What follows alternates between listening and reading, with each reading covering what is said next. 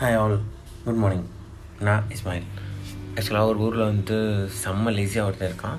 அவனுக்கு வந்துட்டு uh, work பண்ணி ச இது பண்ணணும்னு பிடிக்காது. ஸோ அதனால் என்ன பண்ணுறான் அப்படின்னா ஏதாவது சாப்பிட்ணும் அப்படின்னா ஏதாவது திருடி தின்றான். ஒரு நாளைக்கு அதே மாதிரி என்ன பண்ணுறான் அப்படின்னா ஒரு ஃபார்மர் இருக்குது அந்த இதில் வந்து நிறைய பழங்கள் இருக்குது அந்த பழங்களில் போய் திருடலாம்னு சொல்லிட்டு அந்த மரத்தில் ஏறான் அப்போ அந்த ஃபார்மர் அவனை பார்த்து துரத்துறாங்க. துரத்துனோன்னே பயந்துட்டு கீழே இறங்கி ஓடுறான். ஓடி ஒரு காட்டுக்குள்ளே போயிடுறான். காட்டுக்குள்ளே போனோடனே அங்கே பார்க்குறான் அங்கே வந்து பார்த்திங்கன்னா ஒரு நரி இருக்குது ரெண்டே ரெண்டு கால் தான் அந்த நரிக்கு இருக்குது அந்த நரி கஷ்டப்பட்டு கஷ்டப்பட்டு நவருது அந்த நரிக்கு பார்த்தீங்க அப்படின்னா ஒரு சிங்கம் வந்துட்டு சாப்பாடு கொடுக்குற மாதிரி பார்க்குறான் அது ஒரு ஃப்ரெஷ் மீட்டை கொண்டு வந்து அதை நறுக்கிட்டு வைக்கிது. அது உடனே அவனுக்கும் ஒரு கடவுள் மேலே ஒரு செம்ம பக்தி வந்துடுச்சு கடவுளே நீ வந்து ஒரு ரெண்டு கால் உள்ள நரிக்கே வந்துட்டு சாப்பாடு கொடுக்குறானா எனக்கு கொடுக்க மாட்டியா? நீ கண்டிப்பாக கொடுப்பேன்னு சொல்லிட்டு என்ன பண்ணுறான் வெறும் வெறும் ஹைவேஸ்க்கு வந்துட்டு உட்காந்துறான் உட்காந்து யாராவது சாப்பாடு தருவாங்கன்னு சொல்லிட்டு ரெண்டு மூணு நாளாக வெயிட் பண்ணுறான் ரெண்டு நாள் ஆச்சு மூணு நாள் ஆச்சு கடுப்பாயிடுச்சு உனக்கு யோ கடவுளே என்னையா நரிக்கெல்லாம் க பாவம் கருணை காட்டுற எனக்கு காட்ட மாட்டியாயா? அப்படின்னு சொல்லிட்டு பார்க்கும்போது அப்போ தான் ஒரு சாமியார் கொடுக்காரு உடனே கதை எல்லாத்தையும் அவன் சொல்கிறான் இப்படி இப்படி நடந்துச்சு.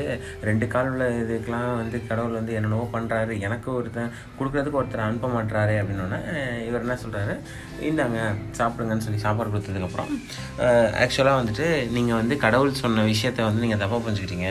இந்த நரிக்கு சாப்பாடு கொடுத்த கதையை அவங்கள்ட்ட காட்டினதுக்கு காரணம் என்னன்னா நீங்கள் நரி மாதிரி இருக்க சொல்லி இல்லை சிங்கம் மாதிரி இருக்க சொல்லி. ஸோ எல்லாருக்கும் நீங்கள் செய்யணும்?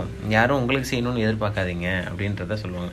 ஸோ இது ஒண்டர்ஃபுல்லான மெசேஜோட ஸ்டோரி ஸோ நம்மளும் லைஃப்பில் அப்படி தான் எப்போதுமே நம்ம வந்துட்டு நமக்கு எதுவும் கிடைக்கல எனக்கு இது கிடைக்கல எனக்கு அது வரல எனக்கு இது தெரியாது எனக்கு இது முடியாது எனக்கு மட்டும் லைஃப்பில் இப்படி அப்படின்னு நினைக்கிறத தாண்டி நம்மளால் லவ் ஸ்ப்ரெட் பண்ண முடியுமா? ஸ்ப்ரெட் பண்ணுவோம். நம்மளால் யாருக்காவது ஹெல்ப் பண்ண முடியுமா? ஹெல்ப் பண்ணுவோம். நம்மளால் யாருக்காவது நல்லது செய்ய முடியுமா? செய்வோம். நமக்கு செய்யலை அப்படின்னு நீங்கள் யோசிக்க வேண்டாம். கண்டிப்பாக it will be return return to you thank you bye bye